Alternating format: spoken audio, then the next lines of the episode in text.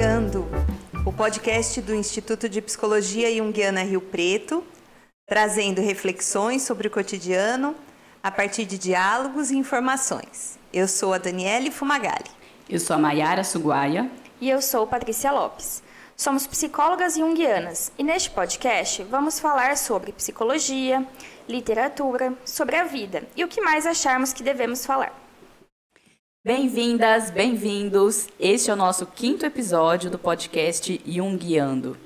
E hoje a gente vai continuar falando sobre o fundador da psicologia analítica, o nosso querido Jung. E para deixar o nosso bate-papo, né, assim, bem recheado de conteúdos, a gente está utilizando a autobiografia dele, que é o livro Memórias, Sonhos e Reflexões. Hoje a gente vai falar um pouquinho, então, sobre como foi a escolha profissional dele. No episódio anterior, a gente contou sobre a vida dele, sobre a infância, né, a relação dele com os pais, com a religião. É muito interessante. Se você não ouviu, sugiro que você primeiro escute para você entender quem foi essa pessoa. E agora a gente vai continuar falando sobre a escolha profissional dele. Pois é, a gente conversou sobre o, o, o período da infância, da adolescência dele, né? E como ele gostava da natureza, como ele gostava da, das, dos seres vivos em geral, né? Dos animais, das plantas. É, e é, ele tinha então interesse por ciências naturais, muito baseado nisso. Por história comparada das religiões, que era algo também que interessava muito, por filosofia, é, em algum momento ele queria, ele cogitou fazer arqueologia, mas era um curso muito caro, ele não tinha condições de fazer, né? É, a família dele era pobre e ele não tinha condições. Uhum. Então ele decidiu fazer medicina, porque o pai dele conseguiu uma bolsa de estudos na faculdade de medicina e ele começou a cursar medicina. Inclusive, durante a faculdade, o pai dele acabou adoecendo e faleceu. Foi uma época bem difícil, porque ele acabou assumindo o papel de, de homem da família, né? de responsável. É, alguns familiares eh, insistiram até para ele deixar a faculdade e começar a sustentar a casa, mas teve um tio que resolveu ajudar, deu apoio, é, e ele conseguiu terminar a faculdade. Né? Então, ele terminou a faculdade devendo dinheiro para os tios, porque o tio, os tios tinham ajudado é, a terminar o, o curso. Então, ele, ele, no fim, conseguiu terminar a faculdade de medicina. Bom, e, e também falando um pouquinho, voltando lá para a adolescência mesmo, para falar dessa escolha, né? Na adolescência ele gostava muito de estudar filosofia, perceber que as coisas das, das grandes dúvidas tinham sido discutidas por filósofos. Né? Então ele já gostava de Heráclito, Pitágoras, Platão, mas o que mais interessou ele foi o Kant. Né? E nessa época da faculdade, quando ele já está mais velho, estudando lá medicina, ele sentia que tinha uma intelectualidade viva, como ele mesmo usa essa expressão, né? É, que é, precisava falar de tudo. Além da medicina, precisava ter um pouquinho de filosofia. Ele sentia né, essa, essa conversa, esse diálogo entre medicina e filosofia. Ele gostava né, de fazer essa relação. E na faculdade, mesmo estudando então medicina, ele continuou lendo Kant e se interessou muito também pelo Nietzsche, que é um outro filósofo muito interessante para quem gosta. E eu acho que pelo que eu, pelo que a gente vê do Jung, né, me corrija se eu estiver errada, mas eu percebo que tem muito do Nietzsche nas falas dele, assim, né? Pelo que eu pouco que eu conheço do Nietzsche, tem muito, muito dele, um pouquinho de essa coisa do olhar, do observar que a gente falou na, na é, no episódio passado de parar para observar, contemplar as coisas. O Nietzsche tinha muito disso, né? É, ele cita muito assim falou Zaratustra. É, né? Que é um livro famoso é do Nietzsche. É um livro do né? Nietzsche muito famoso. Bom, e da faculdade, ele conta que durante né, os estudos, ele descobriu na biblioteca do pai, que o pai dele tinha uma biblioteca que ele gostava muito, que é, descobriu que um colega de estudo é, era um livrinho que ele tinha, que era um livro de estudos sobre o espiritismo, né? Voltando aí para a questão da religião que a gente já tinha falado ali que ele tinha essa relação né, com, com o mistério, com a religião, com a natureza e tudo mais, ele, na biblioteca do pai dele, começa a se interessar então por esse livro que falava sobre espiritismo. E ele começou a ler aquilo, aquilo foi chamando muita atenção dele, né, algo novo, diferente, que ele gostava muito disso, do novo do diferente. E é, percebeu que apareciam várias histórias que ele também ouvia falar no campo, né? Não eram só histórias que estavam ali no livro, mas ele sabia, ele vivenciou e ele ouviu falar também quando ele morava lá no campo, na infância dele.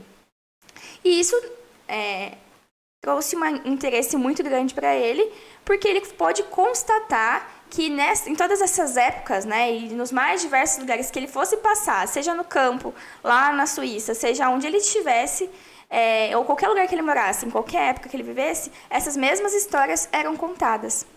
É, e o que a gente pode imaginar disso tudo, né? Que já foi ali uma sementinha em que ele plantou para a formulação dos conceitos de inconsciente coletivo e arquétipos que a gente pretende falar aí mais para frente. Mas a gente percebe que ele já vivenciou uma situação e que ele traz um tanto disso, né? Por que, que quando eu li ali sobre o espiritismo, tinham situações que eu vivi no campo, que eu ouvi falar, mas que em qualquer lugar que eu tiver, em qualquer época, eu também vou continuar ouvindo essas mesmas histórias. São aquelas histórias, né, que a gente ouve falar quase como é, umas fábulas, umas lendas, né? Que, ah, quando fulano morreu, o relógio dele parou de funcionar. é, que é muito comum, que né? É muito comum. E lá em Macaubal a gente ouve Nas várias. cidades pequenas. Eu tenho uma que eu conheço. Quando fulano morreu, o relógio, o filho dele estava com o relógio, o relógio parou de funcionar. É. Então tem algumas coisas que não se explica muito pela racionalidade, né? Sim, as E casas mal assombradas, né? A pessoa É, morre continua sim. assombrando a casa, um cômodo. Sim. E tinha muito. Ele teve muito contato com isso, né, no campo, como a gente falou. E nesse livro, né, ele, ele encontrou algumas coisas em comum, como a Paty falou. E é muito legal a gente pensar que isso já deu, né, ali para ele uma experiência de nossa. Que, que engraçado, né? É, é, isso, isso tem vazão em outros lugares, tem essa coincidência, né, que depois a gente pode chamar de sincronicidade. Uhum. Bom, e aí na faculdade também, é, foi na faculdade, inclusive, que ele recebeu um convite para trabalhar como assistente de um professor, é, se tornando médico interno desse hospital. E o que seria, então, a carreira, é, que ele ia poder construir uma carreira segura, respeitável na época. Então, ele pensa, por que não, né? É uma brecha que eu tenho aí para poder ter uma experiência, viver o, a medicina ali na, na, na pele mesmo. Pois é. E aí, claro que acontece algo ines- inesperado. Ele estava se preparando para as provas finais do curso de medicina e ele foi ler a introdução do livro de psiquiatria. Ele queria situar, então, como que os psiquiatras se definiam. E ali ele começou a ler é, a- aquela introdução do livro de psiquiatria e ele percebeu que ali ele ia conseguir encontrar ah, as respostas que ele estava querendo. As respostas não, o caminho para aquilo que ele estava querendo. Ele ia conseguir juntar as ciências naturais, a, a biologia e a- a- as questões orgânicas com a filosofia e eh, os estudos religiosos e tudo aquilo que eh, interessava a ele, né? tentando entender então as doenças da personalidade. Sim. Foi muito legal essa, essa descoberta. E ali ele soube que então ele não ia fazer clínica médica, ele ia fazer psiquiatria. Nessa época, ele então decidido por fazer psiquiatria, é, ele começou a ter contato então com os estudiosos da época. A gente não pode esquecer que a psiquiatria não era muito bem vista Sim. na, na medicina, né? Então o psiquiatra era aquele que se internava junto com os loucos no, no asilo de loucos, que era assim que era chamado. Eles nem falavam hospitais psiquiátricos, né? Eram asilos. Eram né? asilos e lá ele ficava, né? É, Contendo aquelas pessoas. Não, não, não existia muito uma psicopatologia, um, um, um- um tratamento que fosse efetivo. né? Mas existiam alguns estudiosos que já estavam começando a tentar entender o que era a psicologia. Claro que o Freud, então, um, um eminente estudioso da psicologia, na época estava começando, já, já tinha ah, o- o- os seus estudos sobre histeria, eh, sobre. Ele já tinha lançado Análise dos Sonhos, o livro, e ah, o Pierre Janet, eh, o, o, o Breuer, todos eles já estavam publicando sobre os estudos da psicologia. E Jung teve contato com isso. E lá ah, onde ele resolveu estudar a, a psiquiatria, eh, ele também começou a colocar em prática coisas que eram ah, novas na época. Então ele foi chamado para ser uh, o segundo assistente no, no hospital em Zurich e uh, trabalhar com o Bleuler, que era o, o, diretor do hospital, e lá ele começou a trabalhar com os testes de associação de palavras. Então, o que, que era esse teste? Ele tinha uma lista de palavras aleatórias, já pré-definidas, eram em torno de 100 palavras, e o teste consistia em ele dizer a palavra e a pessoa, o doente, dizer a primeira palavra que ele associava com aquela que ele tinha dito. E ele anotava a palavra associada. E a partir dali ele ia entendendo as correlações psíquicas entre o que uma coisa estimulava no, uh, no psiquismo do paciente. O que ele percebeu é que existiam muitas palavras que a pessoa é, tinha dificuldades de associar, demorava para dar uma resposta, é, que a pessoa é, tinha reações diferentes, do tipo ria, uh, repetia a palavra. Então ele percebeu que ali tinha alguma coisa. Na maioria das vezes, os outros psiquiatras que estavam usando o teste de associações, eles costumavam descartar uhum. essas palavras que tinham tido uma reação inadequada. Ele justamente foi lá e pegou essas palavras para entender o que estava acontecendo. Então ele começou a registrar o tempo de reação, ele começou a registrar a reação psicogalvânica da pele, é, o batimento cardíaco. E, inclusive, a partir desse teste é que foi criado o detector de mentiras. Hum. Por quê? O Jung foi percebendo que algumas palavras, essas que tinham respostas diferentes, eram é, reações a um complexo. Elas denotavam um complexo. Existia ali alguma coisa que era ativada emocionalmente, um complexo emocional, e que fazia a pessoa ter uma reação diferente. Então ela vinha respondendo às outras palavras naturalmente, de repente vinha uma palavra como faca e ele tinha uma reação diferente, né? Demorava e, e não conseguia responder, ou dizia mais de uma palavra. E no teste de associação de palavras, ele também é, fazia depois uma segunda rodada em que a pessoa tinha que repetir a palavra que ela tinha associado. Então, ele fazia 100 palavras, anotava tudo isso e depois ele repetia as palavras, a pessoa tinha que repetir a palavra que ela associou. Então, muitas vezes a pessoa dizia a palavra até que dentro de um tempo razoável, mas na hora de repetir não se lembrava. Isso também era um marcador de complexo. Uhum. Então, Jung já estava estudando é, uh, os complexos, ele começou a investigar isso e começou a investigar, então, o que era o início da psicologia, o que era esse psiquismo que estava ali vivenciando uma situação patológica, porque ele estava num hospital psiquiátrico, então eh, tinham muitas pessoas esquizofrênicas, eh, com depressões graves, eh, depressões bipolares, enfim. E com essas pessoas ele começou a estudar o que é que acontecia no psiquismo delas. E é muito legal a gente entender, né, como ele já estava indo na contramão, né? Uhum. Porque ele pegou para estudar justamente aquilo que todos os outros estavam descartando, né? Exato. Muito e como sempre, atento aos detalhes, né? Desde atento pequeno até então, sempre Exato. olhando os detalhes. Muito legal. Muito observador. Tem um, a Dani está comentando, né, dessa época dele no hospital, tem um caso muito legal que eu vou contar aqui para vocês. E acho que isso já mostra também a, a o modo como ele encarava né, a missão aí dele como psiquiatra na época, né? Chegou uma paciente lá na, no asilo, né, na clínica, e ela tinha um diagnóstico de esquizofrenia. Na época eles chamavam de demência precoce. O prognóstico dela era mal. ela é muito otimista. Ou seja, não tem solução.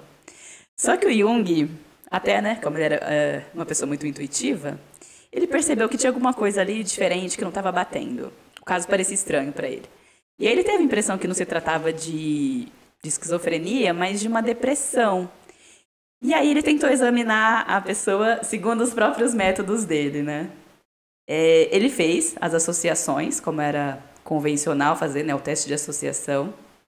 Mas ele também resolveu discutir com ela os sonhos, né? É, como a Dani falou, ele já tinha tido contato aí com Freud, com os escritos de Freud, na verdade, né? Com, sobre sonhos. Então ele também resolve discutir com ela os sonhos, além de fazer o teste de associação. Então ele fala que de algum modo ele recebeu as mensagens ali diretamente do inconsciente dela. E aí ele conta é, que surgiu, né, então assim, uma história muito trágica, que foi a história da paciente. O que, que aconteceu com essa pessoa? Antes dela se casar, essa mulher, ela tinha conhecido um homem que era um bom partido na cidade e que todo mundo, né, todas as jovens ali é, queriam ficar com ele, cobiçavam ele. E ela era uma pessoa muito bonita, ela achou que tinha chances ali, né, de ser escolhida. Mas parece que isso não aconteceu, né? Parece que ela não foi a escolhida. E aí ela acabou se casando com outro. Depois, cinco anos, né, mais tarde, uma pessoa que era amiga dela, tal, visitou ela e falou: Nossa, é, quando você se casou, o fulano, aquele fulano que ela gostava, ficou muito triste. Foi um choque para ele. Pronto, foi instantâneo. Ali começou uma depressão, né, nessa pessoa, nessa mulher. E depois de algumas semanas aconteceu, né, o fato trágico. O que, que foi o fato trágico? Ela estava dando banho nos filhos, ela já tinha dois filhos, uma menina de quatro anos, um menino de dois. E aí, nessa época, né, a gente está falando aí de muitos séculos, de dois séculos pelo menos aí atrás, a água não era potável, né? Era uma água para o banho, para lavar roupa e outra água para ser consumida, que devia ser purificada, fervida, enfim. Então não podia tomar a água que a gente tomava banho, por exemplo. E aí, enquanto ela estava dando banho na menina, ela viu né, que a, a menina colocou a esponja na boca. E ela não impediu a menina de fazer isso. E aí, em relação ao menininho, ela fez ele beber, né? A água ali não purificada. Até ele comenta, né, que ela fez isso é, de um modo inconsciente, assim, né? Já num estado aí de semi-consciência, até por causa da depressão, né? E aí, pouco tempo depois, a menina teve tifo e morreu. Ela era predileta dela. O menino não aconteceu nada, ele escapou ileso. E aí a depressão, né, que já tinha acontecido ali, ficou obviamente aguda, e essa mulher foi levada para o asilo então. Então, através dessa experiência de associações, né, ele até fala que descobriu que ela era uma criminosa. Então, qual que foi a diferença, né? Ele foi ver a história dela. Uhum. Então, ele entendeu que o motivo da depressão era muito por conta dessa tragédia que tinha acontecido. Né? Então, não era alguma condição de esquizofrenia. E aí ele ficou pensando, né? Poxa, o que, que eu devo fazer? É, além né, do, dos remédios e tal, é, o que, que eu devia fazer? E aí ele decidiu falar abertamente com ela. Claro que ele falou, né? Se eu consultasse meus colegas, eles iam falar: não faça isso, você é louco, aí que ela vai ficar mais doida ainda. Nananã. E aí ele sabia dos riscos que ele corria, mas ele achou que, que seria importante fazer isso. Ele decidiu arriscar, né? E ele contou para a doente tudo que ele descobriu através da experiência de associações. Ele fala que foi muito difícil fazer isso, porque, né, gente, não é pouca coisa contar alguém que a pessoa cometeu um crime, né? E aí ele fala que foi trágico para ela ouvir e aceitar esse fato mas depois de 15 dias ela saiu do asilo para nunca mais voltar. Então, é, trazer isso né, para a consciência, por mais doloroso que foi, foi importante uhum. né, para ela. E ele fala que percebeu que seria mais sensato ela conseguir né, encarar isso para voltar para o mundo, né? O destino já punira bastante, né? Até ele comenta o crime dela, é, enfim, a perda da filha vai ser algo terrível para ela a vida inteira. Mas o tratamento dele, né, não foi muito convencional, mas foi como ele percebeu que deveria proceder, né? E ele comenta, né, que em muitos casos psiquiátricos o doente tem uma história que não é contada e que em geral ninguém conhece. E esse era um problema dos asilos, né? É. As pessoas dos hospitais psiquiátricos, né? A gente tem no Brasil muito forte de um tempo para cá a luta antimanicomial. É, a Nise da Silveira, que a gente já comentou aqui, foi uma grande expoente né, que fez a diferença nesse aspecto, porque eles tratavam as pessoas como os, os diagnósticos. As pessoas não tinham nome, né? Elas uhum, tinham um diagnóstico. Não tinha história, não, não tinha, tinha história. dignidade. Exato. Então, é, ele já tem esse olhar diferenciado, né? De entender que por trás ali do sintoma, é, do, do, diagnóstico, tem uma história, tem um sofrimento mental, tem um sofrimento de uma pessoa, uhum. acima de tudo.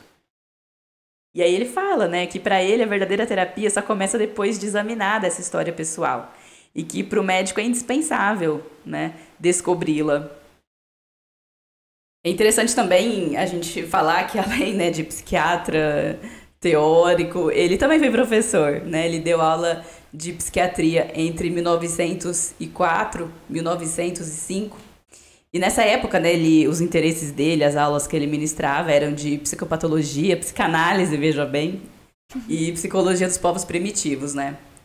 E aí, nessa época, como a Dani falou, ele estava estudando sobre associações, né, com os testes de associações, com um grupo de alunos. Eles montaram um, um laboratório de psicologia experimental.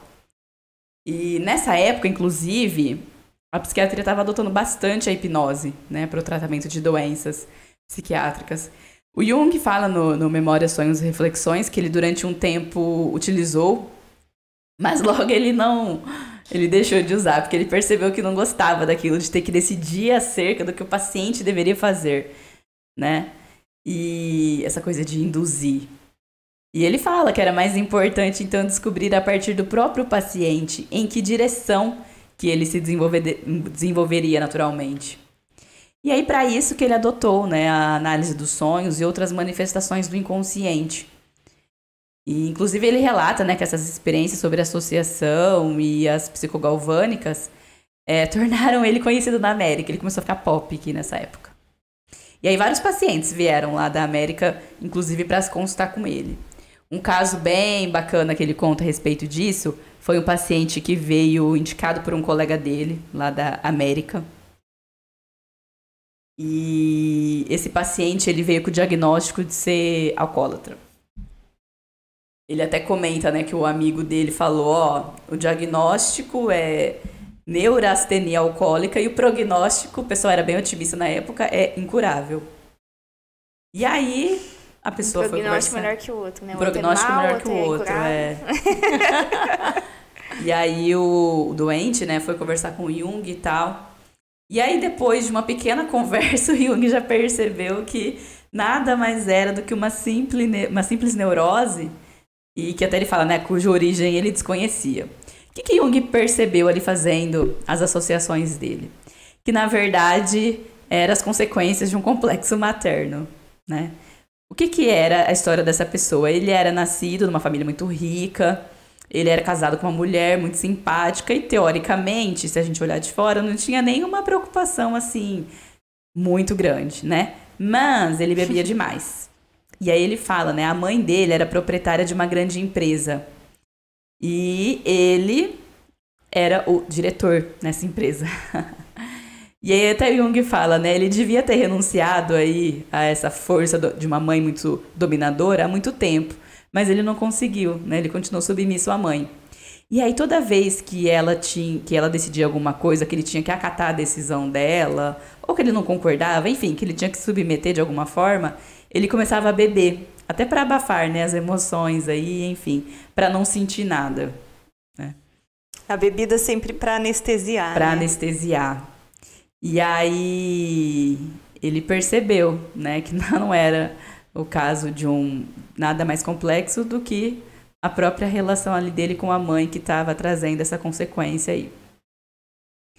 Aí depois ele fez um tratamento lá, um curto tratamento com o Jung, ele parou de beber e pronto, né? Tô curado. Foi legal que o Jung falou para ele, ó, oh, não posso garantir nada, que você não vai dar uma recaída aí assim que você voltar para sua vida normal, né?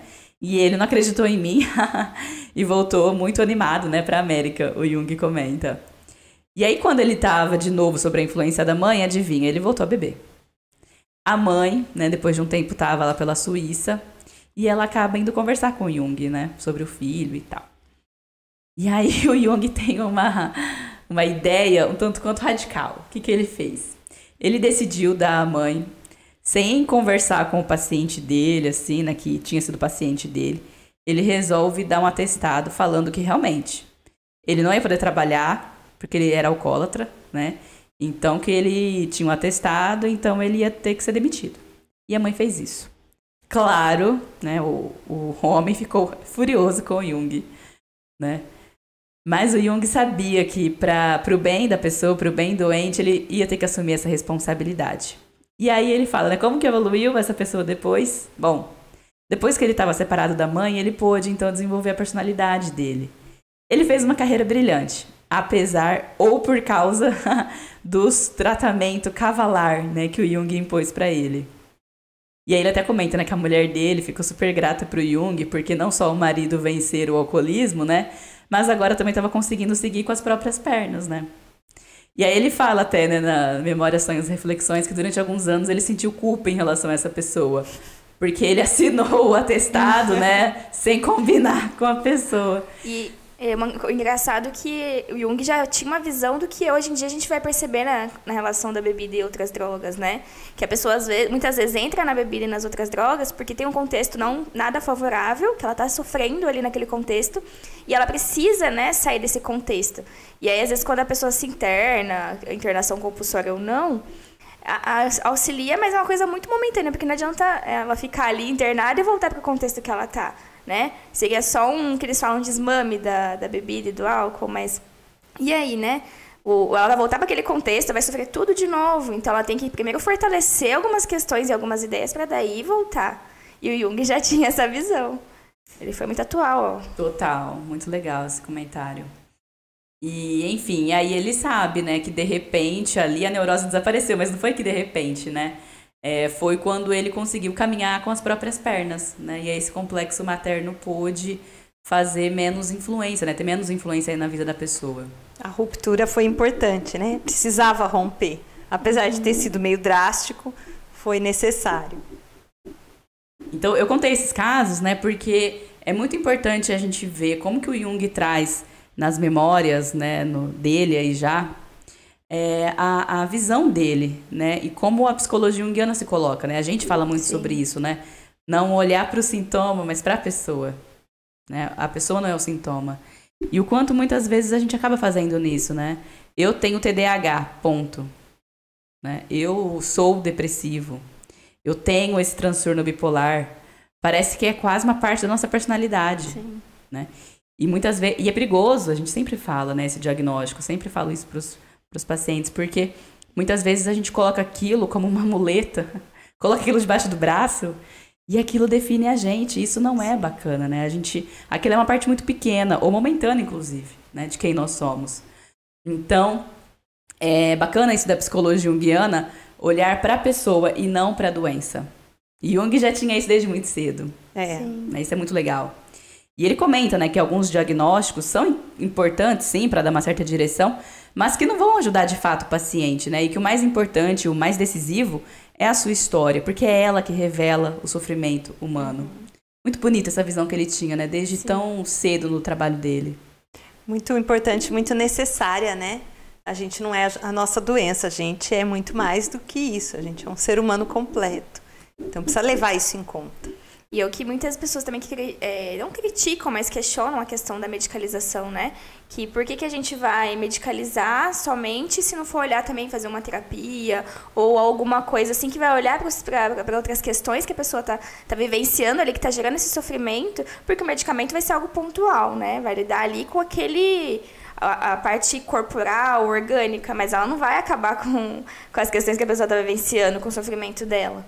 Né? E, então tem tanto disso também que o Jung já traz aí essa, é, esse questionamento, é uma, uma reflexão que a gente até hoje faz, que esse movimento anti-medicalização, contra patologização, né? Que ele já estava ali propondo desde então. Uhum. E para vocês que estão aí é, escutando a gente, se quiserem e puderem, vamos escutar o próximo, que a gente vai falar um pouquinho da cisão, da, do relacionamento e da separação entre Freud e Jung. Muitas fofocas, muitos bastidores entre essa relação.